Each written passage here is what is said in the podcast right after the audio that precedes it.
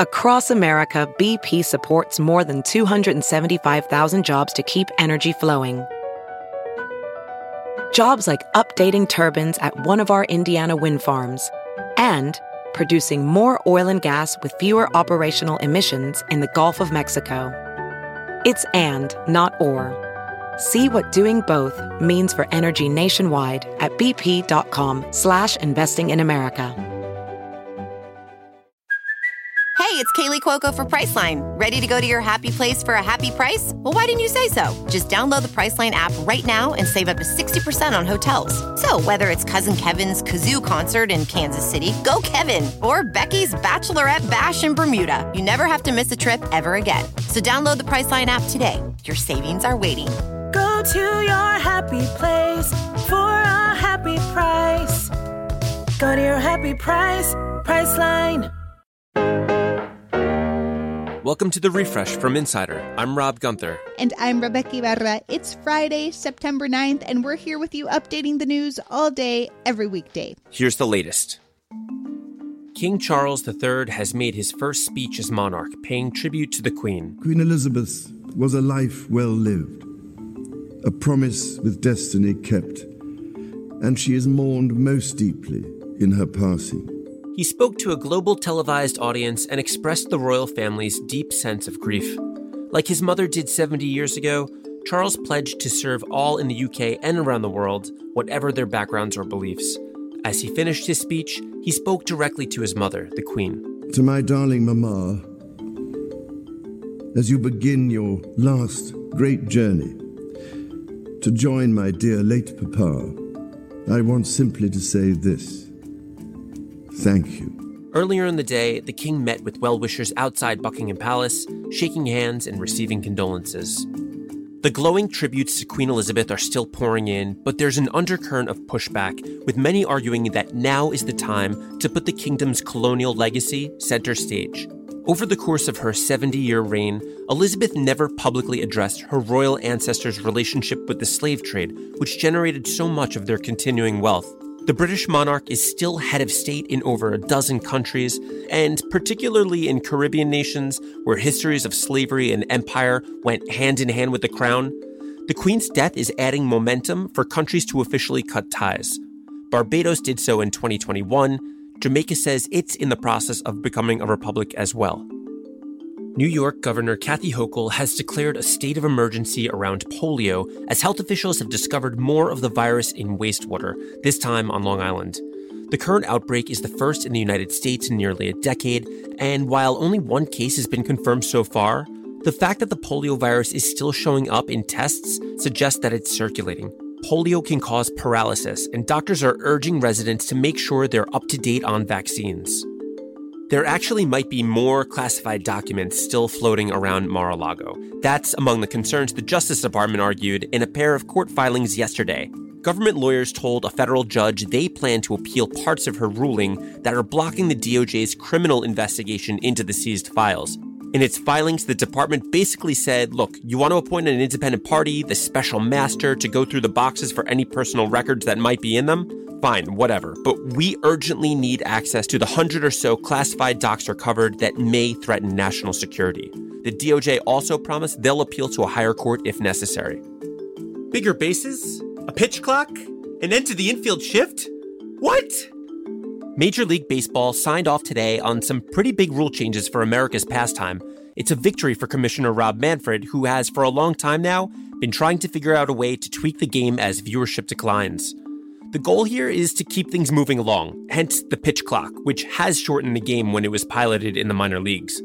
The Players Union is against the new rules, which take effect next year.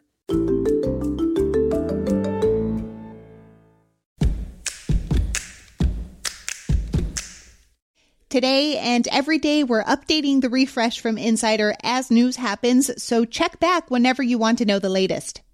Coming up, Dave is out this week, but he left us an interview about how some YouTube creators are actually trying to solve true crime cases. An abortion debate in South Carolina's Senate got pretty heated on Thursday. The Republican majority didn't have the votes to pass a House bill, one that would have banned nearly all abortions. And that's because all three Republican women in the chamber joined the Democrats in voting against the bill. At one point, Republican Senator Sandy Senn said, And if what's going on in my vagina is not an unreasonable invasion of privacy for this legislature to get involved in, I don't know what is. The state's current law, which bans the procedure after six weeks, that's been suspended by the state's Supreme Court. Texas has bused more than 9,000 migrants and asylum seekers to Washington, D.C., and the capital's mayor is declaring a public health emergency. This will allow Mayor Muriel Bowser to allocate $10 million to help migrants with things like shelter, food, and medical care, and then get reimbursed by the federal government. The Republican governors of Texas and Arizona have sent hundreds of buses full of migrants, including children, to D.C., New York, and Chicago in a political stunt over what they call a crisis at their borders.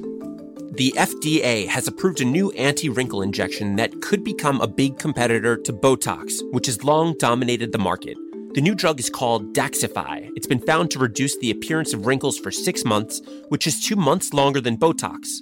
One analyst tells the Wall Street Journal they expect Daxxify to generate $1 billion worth of sales in the coming decade.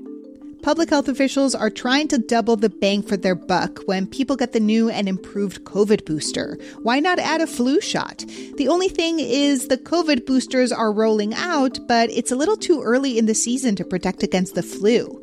The health news publication Stat says epidemiologists strongly recommend both, but maybe just wait until the end of October for your flu shot. We got a couple updates for you on what's been happening in Ukraine. First, U.S. Secretary of State Antony Blinken made a surprise visit to Kiev on Thursday. He pledged nearly $3 billion in aid for Ukraine and neighboring countries at risk. That's on top of the $675 million in military aid the State Department announced earlier in the day. And second, a Russian businessman has offered to give a billion dollars to Ukraine. Why? Officials say it's likely because he wants the UK to relax its sanctions against him.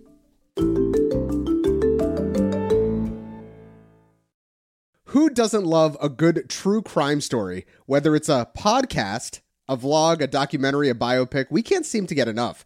But some content creators are doing a lot more than just crime storytelling. They're actually dipping their toes into crime solving. Insider's Jeff Weiss, who covers the creator economy, recently talked to a few of them. He's here to tell us about the complicated ethics involved and what police think about it. So, Jeff, you talked to a YouTuber named Kendall Rae. What has she been doing with her true crime channel?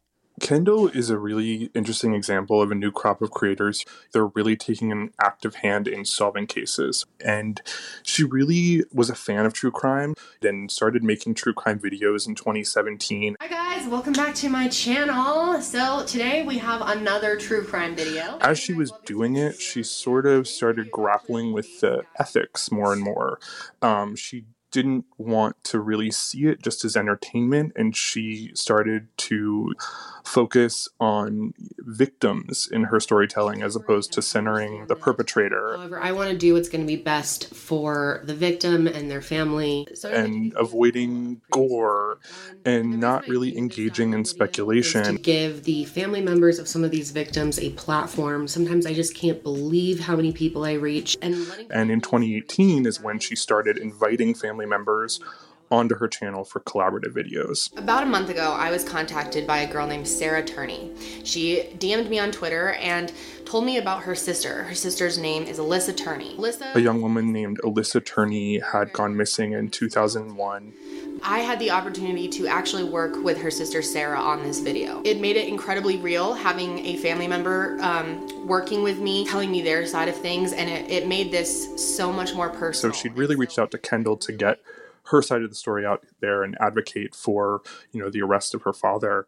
And he he was he was arrested in 2020 and has has yet to stand trial. And what do police think about the kind of work that Kendall is doing? Are they concerned about it at all? You know, Kendall described a really kind of combative relationship with police. A lot of her content is sort of calling out corruption or inaction on the part of police and she says that, you know, departments have left her voicemails like kind of annoyed that she's galvanizing her viewers to flood their phone lines and and she doesn't care. she's kind of undeterred as long as she's getting out the message that family members of victims want to get out. Sure. There's also concerns about accusing the wrong perpetrator. There's also concerns about the person who's kind of doing the investigation who's an amateur potentially putting themselves in danger. And especially with incentives being really hard to disentangle, you know, like even a creator like Kendall like has great intentions, um, their intentions are not identical to those of law enforcement. So there's a fear that you could be, you know, overzealous in pursuing something sensationalized or doing something to get subscribers and to get views and to get money and, and fame. You also um, talk about this group called Adventures with Purpose. I find them really interesting. They scuba dive to find missing bodies. Can you talk about how they got started and what they're doing? So, Adventures with Purpose was they really kind of are the are the foremost channel of this like niche within the true crime YouTubers of search and rescue diving. Mm. They're on the road 20 weeks a year. They say they've solved 23 cold cases in the past several years. Officials have confirmed the body found in Jed Hall's car was that of the missing teen. Despite the area being searched multiple times before, AWP found the car within 20 minutes of searching. They have 2.4 million subscribers and they're providing their services really for free to families and to police. Hmm. That's interesting. But it sounds like one of the distinguishing features of Adventures with Purpose is that they're actually working with police? Exactly. Exactly. They really kind of exist in this gray area of law enforcement. One, where's your emergency? Yeah, hey, uh, we're an underwater sonar search and recovery dive team. Uh, we came in the area. To You know, they've mastered the use of sonar in ways that law enforcement just either they don't have that technology or they're not trained in how to use it. We have identified the vehicle. We have positive identification. We need a uh, officer over here. Where are you, sir? And they also just have a different risk matrix than police. You know, law enforcement agencies really have to justify the risk and the resources of a dive. And they're usually doing that in a rescue context, not really a, a recovery. But Adventures with Purpose doesn't have to justify that really to anybody. And as a result, like you said, police are really welcoming their help and soliciting it and they're actually even asking, you know, Adventures with Purpose to train them on their sonar usage. Very interesting. And it seems like it's an ever evolving space. Jeff, thank you so much for chatting. Thank you. Jeff Weiss writes about the creator economy for Insider. We are a news team with some really happy news of our own this week. Our regular co host, Dave Smith, and his wife, Naz, have a new baby, a son. We're so happy for them. From all of us here at the Refresh from Insider, welcome to the world, baby Apollo. Make sure to follow the Refresh from Insider on Apple Podcasts, Spotify, or wherever you listen to podcasts. And please leave a rating and review. It helps other people discover the show. I'm Rebeca Ibarra. And I'm Rob Gunther. We produce our show along with Grace Eliza Goodwin, Frank Alito, Carrie Donahue is our executive producer, Andy Bowers is the head of audio at Insider, and we had help this week from Dan Gooding.